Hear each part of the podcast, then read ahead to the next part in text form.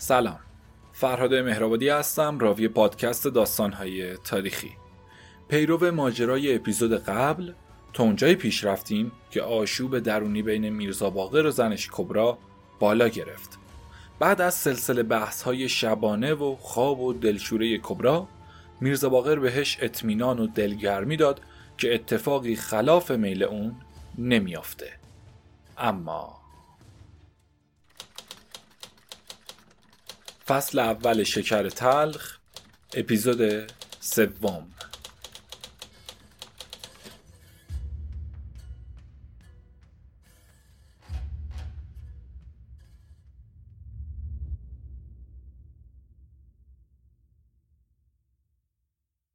هوا هنوز گرگومیش نشده بود که میرزا باقر از رخت خواب بیرون اومد. کبرا هم از خواب بیدار کرد و دستور داد تا بلند بشه سماور رو راه بندازه. خودش به حیات رفت و به نظافت و شستن دست و روش پرداخت.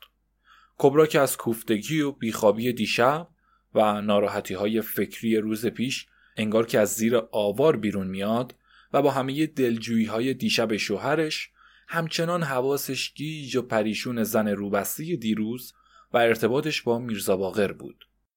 خلاصه با زحمت زیادی به آشپزخونه رفت و آتیشگردون و زغال گذاشت و یک کبریتی بهش کشید و مشغول چرخوندنش شد و داخل سماور ریخت. تو همین حال و هوا نگران و ناراحت بود که به فکر چارجویی کار شوهرش بر اومد. اما برای میرزا باقر حرف از این تدبیر و اندیشه های ناتوان گذشته و بادی که از هوس عزت به زیر دامنش افتاده انگار اونو به آسمون برده بود با فیلی که الان سوارش شده به سمت تیر بختی کبرا رو به جلو حرکت می کرد و هزار تا از این موران ضعیف مثل کبرا و اندیشه های کبرا رو به زیر پا لگدمال می کرد. بله کار از این تصورات گذشته و نه تنها ناز و کرشمه های عزت در اولین و آخرین ملاقات خواب و خوراک از اون سلب کرده بود بلکه در چنین ساعتی از روز اون از رخت خواب بیرون کشیده و به کلی اونو دچار فراموشی هم کرده بود صرف چای و صبحونه ای رو هم که به دستور خودش کبرا در صدد تهیهش بود از یادش برد و هنوز زیر سماور داغ نشده وسایل چای مرتب نشده بود که به فکر بیرون زدن افتاد. به هر شکلی که بود با عجله زیادی از حیات به اتاق برگشت و حوله را از میخ برداشت و مشغول خوش کردن دست و صورتش شد که از عجله زیادش هنوز مقداری کف صابون دو طرف گردن و لاله های گوشش به جا مونده بود. اینا رو تمیز کرد یه کت بلند و کمرتنگ و دکمه داری با شلوار نوی شیرپنیری رنگش پوشید. سر و روش همچین آراسته کرد و عبای نجفی نازک و پشم شطوریشو به دوشش گرفت تسبیح شاه مقصودش هم که کبرا توی صندوقچه اسباب آرایش و بزک خودش قایم کرده بود به مچ دستش انداخت بعد با ادای این جملات که از گرسنه ها و وحشی های پریروز که گیر افتادن دو نفر از رفقای منم دوچار شدن. برم ببینم چه کاری براشون می‌تونم بکنم. به این شکل بدون اعتنا سوز و گداز کبرا که می‌گفت دیشب شام نخوردی لاقل حالا یه پیاله چایی سر بکش که فایده ای نداشت. گریه های اونم که با دست های باز کرده مانع رفتن میرزا باقر می‌شد بازم افاقی نکرد. و راه کوچه رو در پیش گرفت.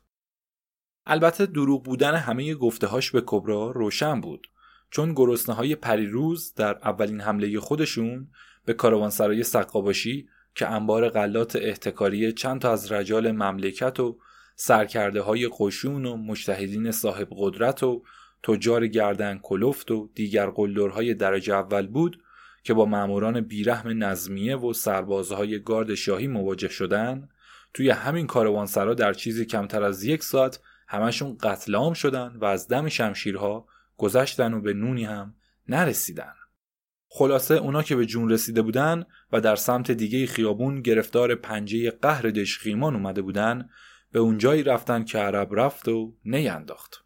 دیگه اصلی از اونا برجا نمونده بود که میرزا باقری بتونه به یکی دوتا از اونا دسترسی پیدا کنه و یا کمکی بهشون کنه. دیگه شکم خارگی و بیخیالی میرزا باقر تا این حد بود که به خاطر دوستی با اشخاصی که نمی‌دونیم خواب خوش سهرگاهی خودشو حروم کنه و بدون صرف صبحونه توی این ساعت روز دنبال کار اونا بلند بشه و بره.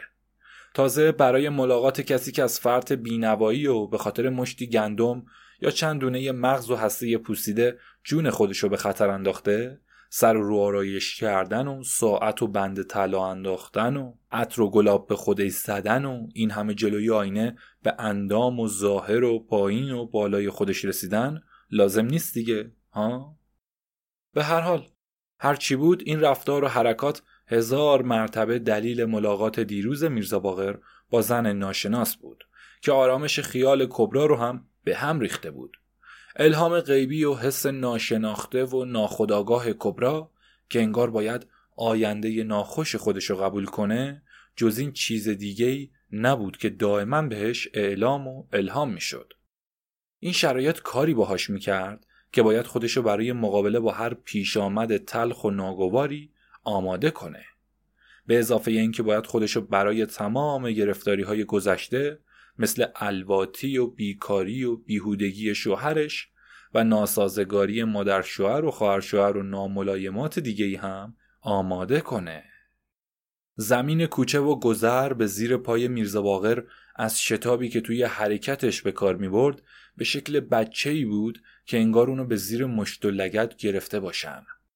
هنوز تیغ آفتاب بر فرق شاخه های درختها ننشسته بود که پشت در خونه عزت رسید. و حلقه دقلباب در رو به دست گرفت. اما هنوز حلقه در رو نکوبیده بود که حول عجیبی سر و پاشو فرا گرفت. اونو خیلی آروم به جای خودش گذاشت و ول کرد.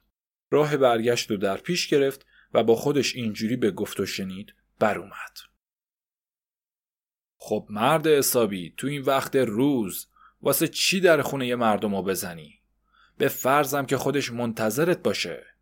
اما اگه یکی دیگه اشتباهی در رو برات وا کرد و پرسید با کی کار داری چی جوابشو داری بدی؟ مگه غیر اینه که بیخوابی و خیالات دیشب دیوونت کرده؟ والا هیچ آدم عاقلی توی این ساعت که هنوز آفتاب روز به خر پشته هیچ پشت و بومی ننشسته و هیچ کلاقی از بالای هیچ درختی برای لاشخوری و ماهی دزدیش نپریده این کارو نمی‌کنه. نه درست نیست. حتی کل پز و همومی هم در دیگ و خزینهشون رو بر نداشتن. این ساعت هیچ کس پشت در حیات کسی سبز نمیشه که تو سبز شدی. آره از همه حرفاشم گذشته این کار خیلی زش بود. و تازه اگه به هیچ اشکالی هم بر نمیخوردم خود زنه که می‌فهمید محبتش به دلم چسبیده که سیخو سیخوی فکرش به این وقت روز انداختم. واسم خیلی بد میشه و خودش یه جور کوچیک شدنم بود. اصلا سر در نیاوردم این دختره با من چی کار داره و برای چی می‌خواد منو ببینه. خب این معلومه. یه زن نامحرم که دنبال یه مرد غریبه میافته نمی‌خواد که حمد و سورش رو پیشش درست کنه. لابد خیال حرومزادگی چیزی واسش بافته. خیلی خوب. اون زن و ناقص العقله. خوب و بد سرش نمیشه. با اینکه شوهر داره دنبال تو افتاده. تو که مردی و عقل شعورت از اون بیشتره چرا باید گول شیطون نفس رو بخوری؟ چرا باید خودتو توی هزار جور دردسر بندازی؟ کم کم این دورنمای متوجه شدن همسایه ها و سررسیدن اهل محل و گرفتاری به دست کمیسر و جرم و حبس و شلاق و اینا به ذهنش اومد و به دنبال تفکراتش فکر بهشت و جهنم و ثواب ترک گناه و لذت شراب کوسر و ازدواج با هوری های خوشقد و قامت رزوانی و بغل با پسران ماه طلعت و گرد صورت اونجا افتاد. که سر هر کدومشون در مشرق و پاشون در مغربه و طعم بوس و لیس هر کدومشون که از هر قند و باقلوایی شیرین تره و طول رابطه با هر کدوم از اونا که هر مرتبهش 500 سال طول می‌کشه و در ادامه همه اینا حساب و کتاب روز محشر و صحرای سوزانش که زمینش عین کوره داغ شده زیر پای گناهکاران آتیش میریزن. و خورشید سوزان هم که بالای سر مردم قرار می‌گیره و ترازوی عدالتی که محاسبهگرش یک مو کم و زیاد رو می‌فهمه و حکم می‌کنه ترس مار و اقربهای دوزخی که لب پایین هر مارش زیر زمین رو گرفته و یک لب دیگهش تاق آسمون هفتم رو پوشونده و هر بند اغربش که بزرگتر از هزار کوه دماونده و تابوت دوزخیه که در هر ساعت اون گناهکار رو هزار مرتبه میسوزونه. بارها میمیره و دوباره زنده میشه و از قوم جهنمی که عذاب معصیت کاران می‌باشه از چرک و خون و زخم فروج زناکاران تهیه شده و هزار صفحه دیگه از دنیا و آخرت که از آخوندهای روی منبری شنیده بود احاتش کرد. بعد با خودش گفت بله اینا که دروغ نیست. اینا رو که خودشون در نیاوردن. مگه همین پریشب نبود که آقا فخر روزخون می‌گفت هر کی یه لغمه حروم بخوره هر نوک سوزنش روز قیامت تو شکمش هزار تا خرچنگ زهردار میشه. هر کی به زن نامحرم نگاه کنه به درازای طول هر نگاهش دو سیخ آتشین درست می‌کنن و به چشاش فرو می‌کنن. اگه دست به تن زن نامحرم بزنه از سر هر انگشتش یه مار جعفری در میاد و دور گردنش میپیچه و توی چشم و گوش و دماغش میره. یادم باز می‌گفت مردی که شکم به شکم زن نامحرم بذاره تا خدا خدایی می‌کنه دقیقه یک بار یه تابیه سرخ کرده به شکمش میچسبونن. تا جایی که اگه خیال بدی درباره زن کسی بکنه تنش بویی ور میداره که گندش صدای تمام اهل محشر رو در میاره. بله. اینا که بیخودی نیست. لابد هر کدومشو از یه جای قرآن در آوردن تا بتونن به گوش ماها برسونن. آره باید برگردم و قید این دختره ابلیس صفت رو بزنم و سرم رو به گریبون خودم کنم. اما از اونجا که در نبود صد اسب عربی یک خر لنگ شهر رو زیر پا می‌ذاره و یک وسوسه شیطانی هزار نصیحت اقلانی رو نابود می‌کنه هنوز چند دقیقه نگذشته بود که تمام اون نقش ها نقش براب شد و باز گفت ای بابا این حرفا چیه دیگه؟ مگه خداتون تابست که زیر و روی آدمتون بتابه؟ یا درویش قدیر و معرکه گیره که هی ما رو اغرب از تو کیسش در بیاره دور گردن آدم بپیچونه؟ به نظرم همه این حرفا کشکه و این آخوندام از زیر امامه هاشون در آوردن. بله.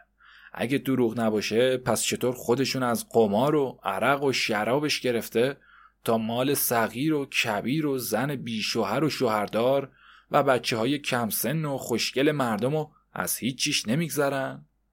مگه همین عین الواعظینش نیست که تا مست و لول نباشه روی منبر لب از لب نمی‌تونه واکنه اون یکی آخونده نورالسرور که چهار تا ملافه کرسی رو برای خودش یه امامه کرده بود و همیشه هم دو تا نرخر به اسم نویسنده توی اندرونش داشت. تا عیب خودشو بپوشونه چی؟ آره بابا این حرفا همش کشکه. برای اینکه اگه کشک نبود اینا زبون خدا رو بهتر از ما میفهمیدن. این همه از خوب و بد و ترس این عذاب و اون عذاب خدا میگن. ولی تا حالا خودشون از مون آنزوکتر نشدن. در صورتی که می‌بینم گردن هیچ کدومشون رو تبردار نمی‌زنه. و شکمای هر کدومشونم مثل زن حامله تا یه جلوتر خودشون تکون می‌خوره. از اون گذشته. اگه حروم و حلال و مال این و مال اون و زن خود آدم و زن مردم درست باشه باید خدا جلوتر از همه ماها حیوونا رو بسوزونه. واسه اینکه چیزی سرشون نمیشه. همون حروم و حلال و از هر کسی برسه می‌خورن. هر ماده گیرشون افتاد سوار میشن. هنوز کسی به یاد نداره که شطوری با حرف یه مجتهد زنشو پیش یه آقا برده که عقدشو خونده باشه.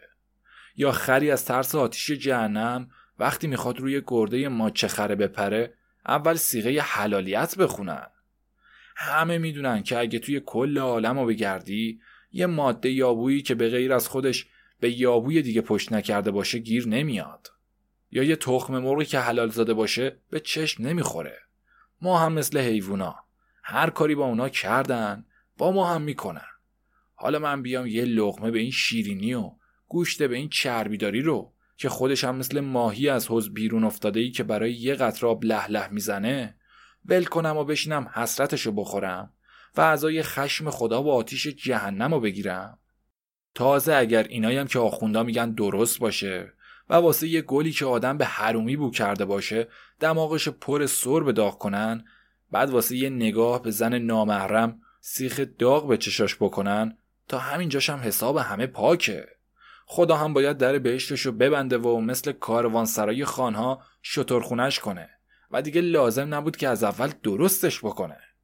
تازه بعد از این حرفام اگه اینجوری که میگن باشه باید اول و آخرش توی جهنم باشیم. پس چرا همینجا رو واسه خودمون جهنم کنیم؟ همونجا رو. به قول اون گداه همه یه سال از بینوایی روزدار باشیم و بعدش ماه رمزونم روزه بگیریم. نمیشه که. همینطوریه که من میگم. زن مال مرده مردم مال زنه. هر کی هم هر کی رو دلش خواست مال همونه. اگه خدا می‌خواست غیر این باشه چیز زن و مرد رو قفل می‌کرد و رمزش رو دست صاحبش می‌داد. کس دیگه هم نمی‌تونست قفلش رو باز کنه. آره. همه اینا رو واسه اینکه نظم و ترتیب دنیا به هم نخوره ساختن و هیچی دیگه هم نیست. هنوزم کسی از بهش بر نگشته که یه شاخ درخت توبا دستش باشه یا کسی هم از جهنم نیومده که نیمسوز به ما تحتش کرده باشن. حساب این دنیا و اون دنیا مینه که هر چی رو گیر آوردی بردی. هر چی رو ارزش نداشتی حسرتش رو خوردی. هر کی هم غیر این فهمیده باشه کلا سر خودش گذاشته. اگه اون خدایی که میگن اینقدر رحیمه که از بابا ننه آدم مهربون تره و اینقدر کریمه که کوهی گناه و به کاهی کار ثواب گذشت می‌کنه و اینقدر ارحم و راهمینه که خودش این همه امام و پیغمبر و جلو جلو وسیله شفاعت و امتاشون قرار داده هرگز واسه یه کفتری که دو تا نوک از دون کفتری دیگه خورده باشه اون همه زمین جهنم و معطل نمی‌کنه. اگرم راستی راستی اینجور باشه پس باید واسه ناصر الدین شاهاش و بچه و نوه هاش که این همه پس و پیش زن و بچه های مردم رو یکی کردن یکی از اون نیمسوزای آتیشی دیگه به قد و کلفتی گلدستایی مسجد شاه درست کرده باشه و برای تن اون میرغضب هایی که هر روز شبش به حق و ناحق هزاران آدم از دم تیغ میگذرونن و صد هزار نوع شکنجه و عذابهای جور با جور واسه مردم درست می‌کنن باید زمین های چال خرکشی و خاک رو بدونه های سر قبر آقارم تا حالا قاطی جهنمش کرده باشه. در صورتی که می‌بینم ظالم همیشم سالم تر بوده و یکیشون هم سراغ نداریم که کسی بالای چشمشون رو بتونه ابرو گفته باشه. روی این حساب اون دنیاشون هم مسلما بهتر از این دنیاشون باید باشه. اگه حرف و حدیثی هم بیاد و حساب و کتابی هم باشه واسه ما و امثال ما بی دست و پا و فقیر بیچاره هاست. که مو رو از ماست می‌کشن. اگه ده توی قمار مفت ببریم پنج زار یه جای دیگه گم می‌کنیم. باقی کارامونم همینجوری در میاد. سر قبر آقا یا سر قبر آقا مدفن امام جمعه تهران در زمان فتح علی شاه در جنوب تهرانه که می‌تونید در موردش سرچ بزنید و اینجا خیلی نیازی به توضیح نداره. خلاصه همینجوری یه ساعتی رو گذروند تا وقت صبح زود شد و دوباره به طرف خونه عزت به راه افتاد و با این حساب که اگر با اون روبرو شد باید کنترل خودشم داشته باشه و بیگدار باب نزنه. هیچ. خیلی آروم در خونه رو به صدا در آورد. هنوز صدای چکش اون به راهروی حیات نپیچیده بود که در به روش باز شد. عزت که انگار پشت لنگه در منتظر نشسته بود قبلا کلون در رو کشیده بود. یهو مقابلش ظاهر شد و سلامی داد و شروع کرد به تعارف. مگه کسی به خونه خودشم که میره در می‌زنه؟ بفرمایین تو. میرزا باقر که بنا به تصمیم قبلی خودش اخماشو تو هم کرده بود برق چشماشو مثل نور آتیشی که از بدنه بخاری توی اتاق تاریکی بتابه با تظاهر به عصبانیت که به چشمای عزت دوخته بود بدون اینکه جواب سلام اونو بده گفت اومدم ببینم با من چه کار داشتین که دیروز سر راهمو گرفتین. واسم شهر درست کردین. مگه بهتون نگفتم که من زن و بچه دارم؟ درست میگین حق با شماست. حالا بفرمایین تو حرفاتون رو اونجا بزنین. همسایه های کوچه رد میشن حرف در میارن. بدون اینکه عزت دیگه مهلت گفت و شنیدی بده دست اونو گرفت و به راهروی خونه کشید. در رو هم از پشت بست و به سمت داخل راهنماییش کرد. قربون قدتون. پاتون رو روی چشای من گذاشتین. باد آمد و بوی انبر آورد. سرافراز کردین. از این طرف بفرمایین توی اتاق پنجدری مگه اینکه دنبالتون بیان. و شما از بزرگی یاد فقیر بیچاره ها نمی کنین. همینطور که مثل مادری که طفل گناهکار خودش گیر آورده باشه و برای تنبیه به انبار زیرزمینش می‌کشه مچ دست اونو گرفته بود و میکشیدش. وارد پنجدریش کرد و در حالی که تنهایی خودش و خلوتی خونه رو بهش گوش زد می‌کرد دقدقش رو از دلش خارج کرد و گفت حالا چرا گیوهاتون رو نمی‌کنین؟ آره راست میگین. این کار شما نیست که کفشاتون رو بکنین. این وظیفه منه که از پاتون در بیارم. دست میرزا باقر رو ول کرد و خم شد و ملکی های اونو از پاهاش در آورد بعدش هم جفت کرد و به پشت در گذاشت. اومد عبا رو هم از دوشش گرفت و به چوب لباسی دیوار انداخت. همینطوری که به دورش میچرخید و میرقصید و شیرین زبونی می‌کرد که نمی‌دونم امروز آفتاب از کدوم طرف در اومده که خونه ما رو اینطور روشن کرده. قربون اون قلم پاها برم که شما رو به این طرف کشید. بعد این کت بلند کمریشو در آورد اونو به طرف تشک کلفتی که روش شال کشمیری علایی کشیده بود هدایت کرد. تکیهش رو به پشتی داد و گفت باری کلا پسر خوب که هر کاریت می‌کنم صدات در نمیاد. آره. بچههایی رو که مادراشون به دلشون راه برن صبور بار میان. خودش هم همینطوری که خیره چشم به چشمای میرزا باقر دوخته بود نشست روبروش. امروز زد هفت قلم خودش آرایش کرده بود و پیراهن کوتاهی از پارچه قوس و غزه علا پوشیده بود که این دور یقه بلند و سردست ها و لبه دامنش دارای یراق دوزی اصلی بود. بعد شلواری با فرم شمشیری از مخمل سرمهی هم داشت که چاکهای دم پا و درسهای پهلوهاش با نوار مشکی سجاف داده شده بود. یه دامن کوتاه و گشاد و چینداری هم روی شلوار پوشیده بود که فکر کنم اون دوران اسمشو شلیته چارانگشتی می‌گفتن. که گفتم چینهای ریز قشنگی به رنگ گلبهی که لبه های دالبرهای دامنش به شکل زیبایی هم زردوزی شده بود بالای نوار دوختشو با ابریشم مشکی دندون موشی درست کرده بودن براش. که از دور کمر باریک به روی کفلهای چاق خودش کشیده بود. موهای شونه زده و بافته که دو شاخه درشت اونو از دو طرف روی برجستگی های سینش انداخته بود. گلدوز قرمزی از طلا و یاقوت به طرف چپ کاکلش وصل کرده بود. شاید این بار هزار برابر از دفعه قبل زیباتر شده بود. به این شکل خودشو برای پذیرای مهمونش میرزا باقر آماده کرد. خب آقا چه عجب اگه می‌دونستم جلوتون گاوی زمین می‌زدم بچم اینقدر فراموشکار میشه که درس دیروزش و فرداش یادش بره. مگه نگفته بودی روز سری به من می‌زنی؟ خب عیبی نداره. این دفعه هم خودم زامنت میشم و میبخشمت. لابدم از پررویی پرچونگی من تعجب می‌کنی. نه خیر من پرچونه و پررو نیستم. زود جوشم. شایدم حق با شما باشه اما تقصیر خودم نیست. شما نمی‌دونین تنهایی چقدر آدم رو دیوونه می‌کنه. گربه رو یه روز توی اتاق کنن و در رو به روش ببندن دیوونه میشه. جوری که اگه آدم و طرف خودش ببینه با پنجولاش پاره پارش می‌کنه. حالا باز برین خدا رو شک کنین. منو که چند سال کنج خونه زنجیر کردم. حالا که شما رو دیدم خوبه که هنوز نخوردمتون. همینجوری که مثل یه کپ تشنه که به چشمه رسیده باشه قهقهه خنده هاش اتاق پر کرده بود. بعد گفت حالا یکی به من نمیگه زنی که. پاشا مهمونتو پذیرایی کن. این رشته به رشته ها چیه سر هم دسته می‌کنی؟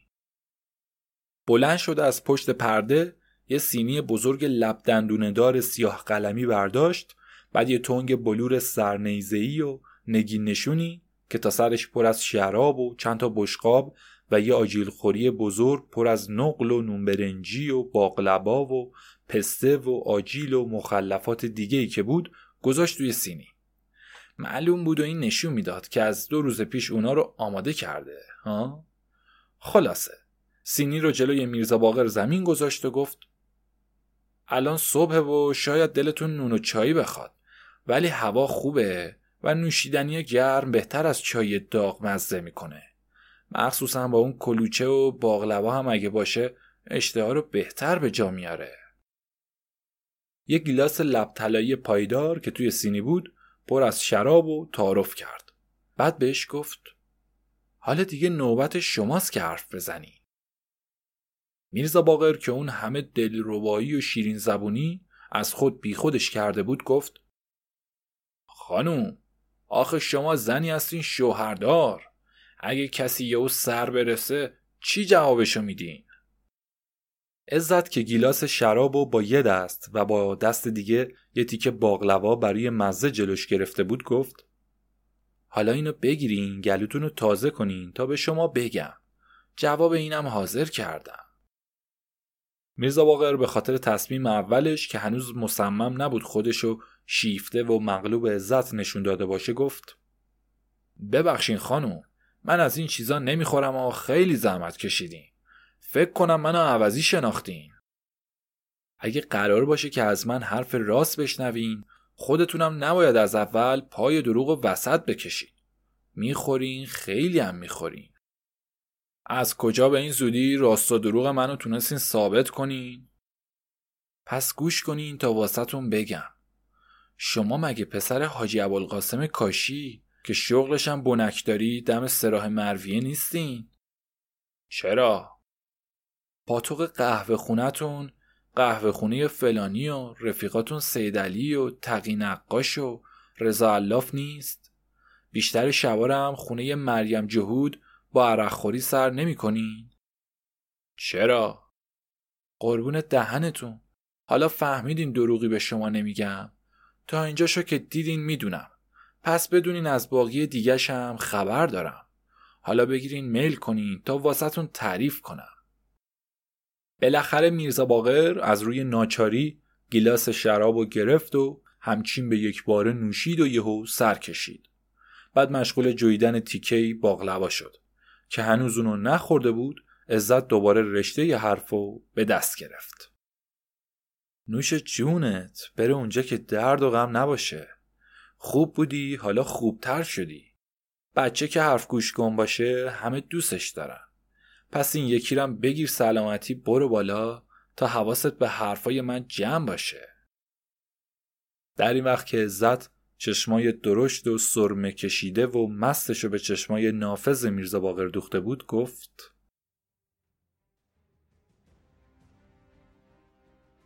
اگه اشتباه نگفته باشم تقریبا 6 سال پیش بود. توی یه کوچه چند تا از اینجا پایینتر خونه بود که هر ساله مطابق بیشتر خونه های شهر از روز اول تا دهم ماه ربیع الاول توی اون جشن عمرکشون به پا می‌کردن. اما مال اینا که بهش خونه عمرکشون کاشیا می‌گفتن خیلی از همه مفصل تر بود. اینجوری بود که یک سال تمام خودشون اهل محل عمر و عثمون و ابوبکر و بچه عمر و نوه نتیجه عمر رو درست می‌کردن و از روز اول ماه مردم عمر و عثمونایی که با لباسای فاخر درست کرده بودن توی خونه اونا میکشوندن. با آداب کامل کنار و گوشه حیات یا دم در مستراح و کنار چاهک و اینجور جاها جا می‌دادن. دخترها و زنای محله رو جمع می‌کردن و روزه عمر میخوندن. آخرش هم که می‌شد داری دنبک می‌زدن و شعرهای مخصوص میخوندن و دست می‌زدن و میرقصیدن تا روز به شب می‌رسید. اون وقت هر کدوم از عمر عثمون ها و بچه عمر عثمون ها رو یکی رو لباسی مثل زین خر و اسب و دنب اولاغ و تسبیح و اینجور چیزا به سر و تنشون آویزون می‌کردن. غروب که می‌شد یکی یه شیشه نفت سرشون میریختن و آتیششون می‌زدن. بعد هلهله می‌کردن و یه مش زنم که پایین تنهاشون چاق و چله بود باسن و کپلاشون رو بزک می‌کردن و روش چشم و ابرو میکشیدن. گوشکوب به جلوهاشون آویزون می‌کردن و پایین تنهاشون رو و بشکن می‌زدن و عمر عمر می‌کردن. تا یه ساعت از شب رفته که جشن تموم می‌شد.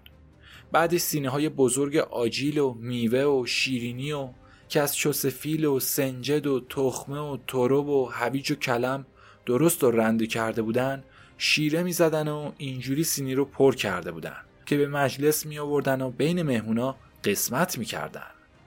بعد لعن چهارزر به جای دعا برای ختم مجلس یکی یه دور تسبیح میخوندن و به خونهاشون برمیگشتن. تو یکی از اون سالا که همون 6 سال پیش باشه غروب روز عمر سوزون که همه دخترای محله بدون هجاب توی حیات میلولیدن یه زن قد بلند که چادر نماز کوتاهی سرش بود صورتش رو سفت و سخت گرفته بود و توی دخترا اومد. یکی یه نظر توی صورت اونا انداخت و یه دفعه خودش رو رسون به یکی از اونا که بیخبر از همه جا قاطی دخترای دیگه با رنگ داری زنگی دست می‌زد و توی دلش مثل باقی دخترها از فاطمه زهرا که با مرگ دشمناش شادی می‌کرد حاجت میطلبید. یهو با یه حرکت اونو بغل کرد و دوون دوون توی اتاق کشوند و به زمین گذاشتش. رو به یکی از زنا که بهش روباب خانم می‌گفتن و صاحب مجلس بود کرد و گفت ننه من اینو می‌خوام. بعد چادر از سرش به زمین انداخت. این زن قد بلند زن نبود. یه مرد جوون خوشگل بود که چون گفته بودن می‌خوان زنش بدن و دلش هم می‌خواست که زنش رو دیده باشه و بگیره ننش این کار رو یادش داده بود. که روز آخر عمر کشون که همه دخترای محل جمعن چادر سرش کنه و توی دخترا بره. هر کدومو که پسندید بغل کن و بیاره تا واسش درست کنن. ننش تا چشمش به اون دختر خورد گفت این دختره نومزد داره شیرین خورده است باید بره یکی دیگه رو پسند کنه. که پسر باز چادر رو سرش انداخت و توی دخترا دوید و دخترم دو تا پا داشت دو تا پای دیگه هم قرض کرد و از اتاق پرید بیرون. این دفعه جوونه همون پسر چادر به سر دختر خدیجه خانومو که مشغول کبریت کشیدن به عمر خودش بود پسندید و همون کارو سر اون در آورد. خیلی طول نکشید که اون پسر و دختر کارشون با هم سر گرفت و یک ماه بعدش هم عقد کنون و بعد چند وقتش هم عروسیشون شد و زن و شوهر شدن حالا بگیم ببینم از این داستانی که واسهتون تعریف کردم چیزی یادتون میاد؟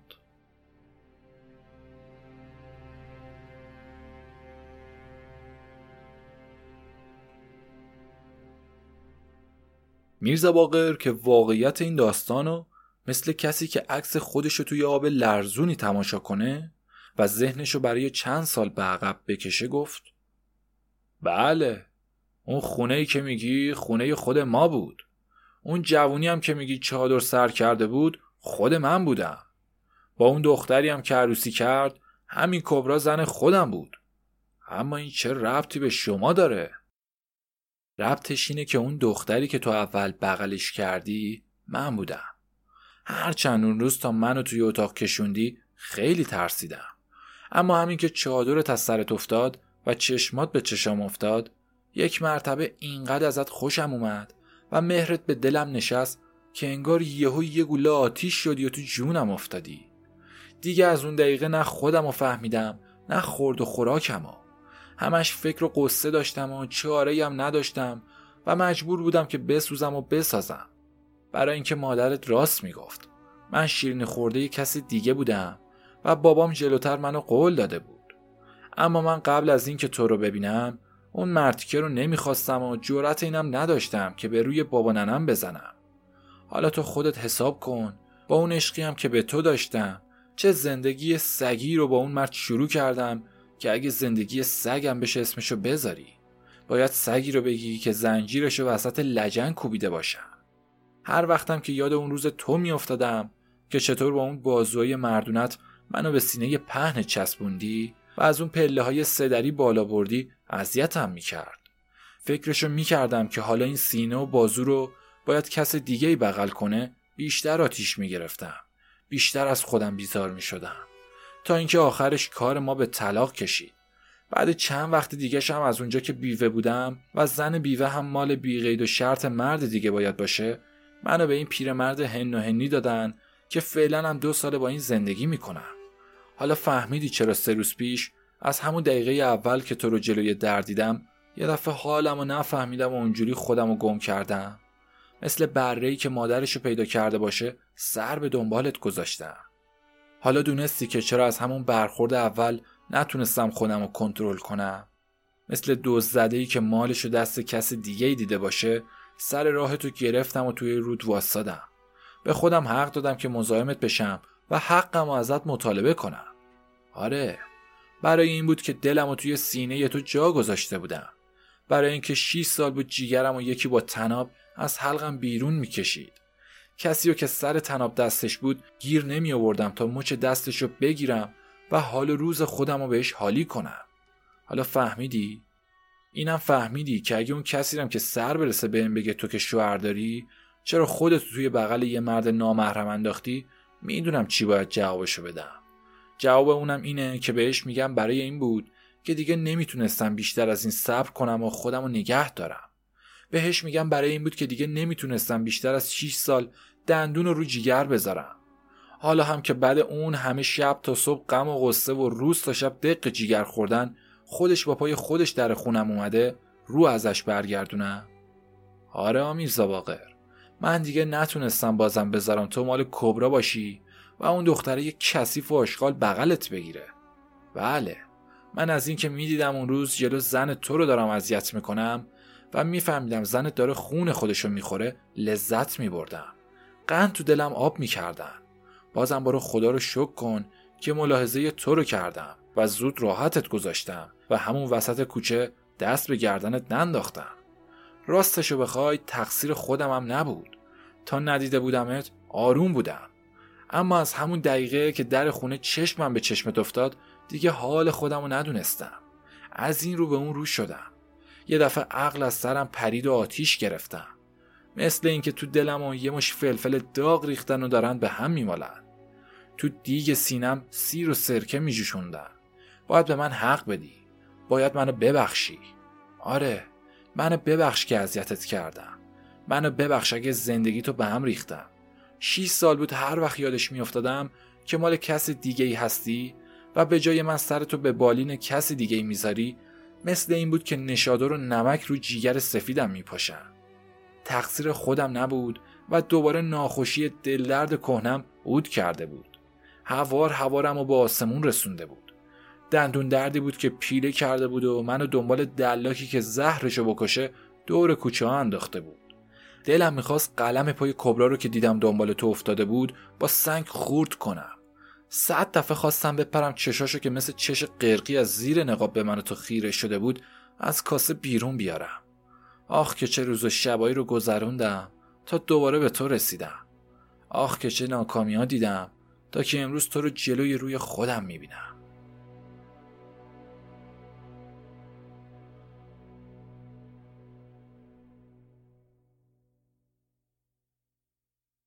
همینطور که از این عقده گشایی ها مثل کسی که پشتش نیشتر زده باشن احساس آرامش می‌کرد و نفس بلندی از ته جیگرش کشید و گفت یعنی تو واقعا همون میرزا باقر منی که جلوم نشستی؟ یعنی تو همون گم شده منی که بعد از اون همه ناامیدی مفت و مسلم پیدات کردم و زانو به زانوی خودم نشوندمت؟ یعنی تو همون میرزا باقر منی که اگه توی خواب میدیدمت تا ساعتها چشام از هم وا نمی کردم که نکنه تو از توش بیرون بپری. نه من که باور نمی کنم من که به عقلم راست نمیاد. در این حال با ذوق مخلوطی یهو از جا پرید و با دو دستش بازوهای میرزا باقر رو چسبید و به صورتش خیره شد. شروع به گریه کرد و مثل اینکه صورت خودش رو توی صورت آینه شکل میرزا باقر دیده باشه گفت دارم گریه می‌کنم. دارم اشک میریزم. آره مثل اینکه همینطوره. اما دست خودم نیست دلم پره. می‌خوام خون و خونابه های قصه های گذشته تو رو با اشک چشام از توی رگ و ریشه هاش بیرون بریزم. هوا هم که زیاد دلش پر باشه اول آسمون قرنبه میاد و بعدش رگبار می‌گیره. شایدم این اشکا از ذوقم باشه. اما نه من دیگه نباید گریه کنم.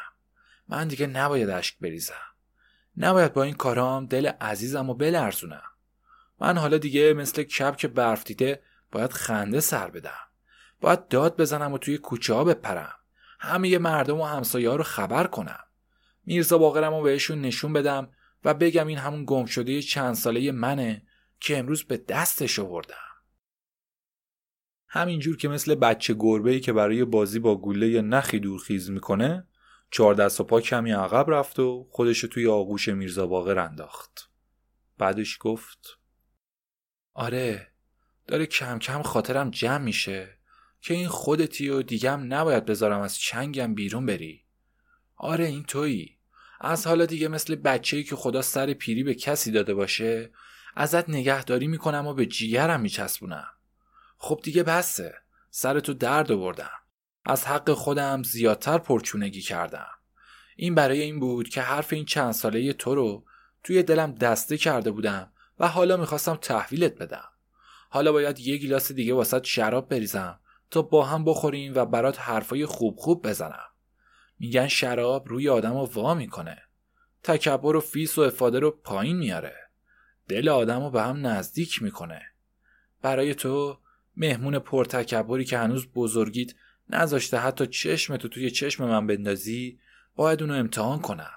بله این شراب و خودم باید دهنت بذارم. گیلاس سومو پر کرد.